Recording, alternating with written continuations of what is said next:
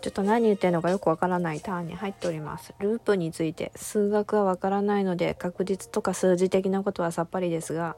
歴史っていうのは実際には1個じゃなくて信じられないほどのいくつものパターンいくつもの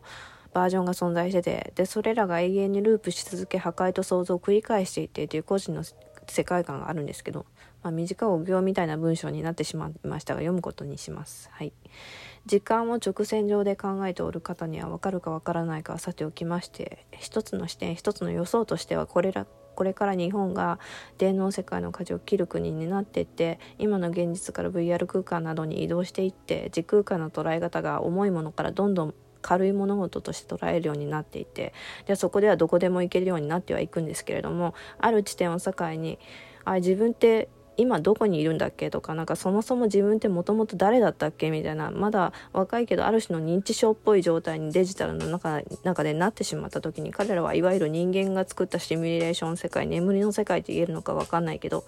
ゲーム内に置かれた自分が認知できる世界でしか物事を考えられない動けないような監獄世界に再び陥ってしまってリセットしまくって同じ世界でずっと閉じ込められたような状況にいつか前戻っていく。そしてまたそこから脱出の道へ使う、えー、向かうプロセスの入り口に戻っていくみたいなそういう可能性はあるのでしょうか。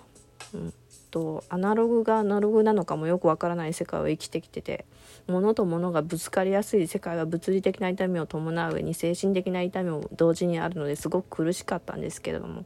だからといってデジタルのみへの没入もまた自分の存在価値を再び忘れてしまうための甘い蜜になり得る可能性はあるんでしょうか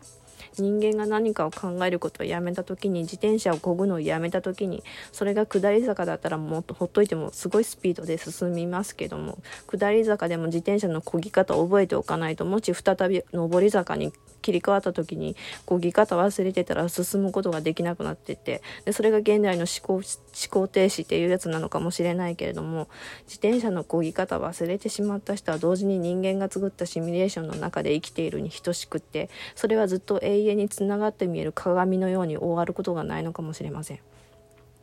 生きがいとか使命感が生きがいがないとか使命感がないとか存在理由の答えが見いだせないとかそもそも自分が存在することの価値がよくわからないとか何か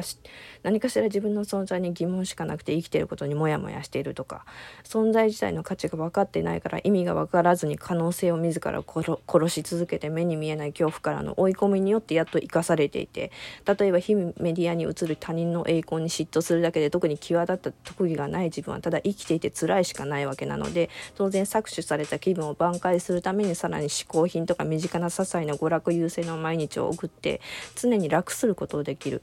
えー、で楽できることを考える。その楽したいっていう欲求が自分をさらなる暗黒の闇にはまらせてる要因になっていることすら考える余裕もなくなっているような人が真っ先にデジタル世界に吸い込まれていてでそこでリセットされて誰かによって設定された範囲の中でまた動かされていくっていう流れ。これはマイナスの方向として見た場合はそういう世界が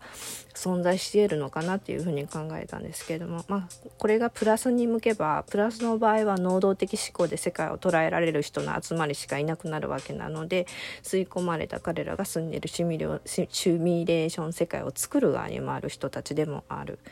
えプラスの人たちはこれからゲームの中にいる者たちを操作できる側に切り替わってて、まあ、いわゆるマトリックスから脱出できた方々ということになるんじゃないでしょうか。でまあ、だから今までがそのゲームの中の世界だったんだなっていうことが世界の出口に近づいてきた人には解釈の違いはそれぞれにありますあると思いますけどこの世界が、えー、この世界でいうところのプログラミングに長けた誰かによって作られたシミュレーション世界だった。ということにまあ感づいてきてるのではないかなというふうに思われます。それがそれを喜ぶか悲しむかは人の勝手だけどどちらにせよ AI が台頭したからといって学びの道が途絶えたなんてことはありえなくて学びの質が変わっていくだけであって皆さんもなんかこれからこう坊さんの頭を撫でるような生活をマジモンで始めなくと始めないといけなくなってきててそんな過程を経て最終的にはこのゲームを面白がったものの勝ちみたいなそういう気持ちでいられる時であればまあ人生結果往来でしたみたいなそういう流れにも入っておるのかなってそこに関しても感づいてきてる人が結構増えてるのかなと思いました。はい、はい、じゃあおやすみなさい。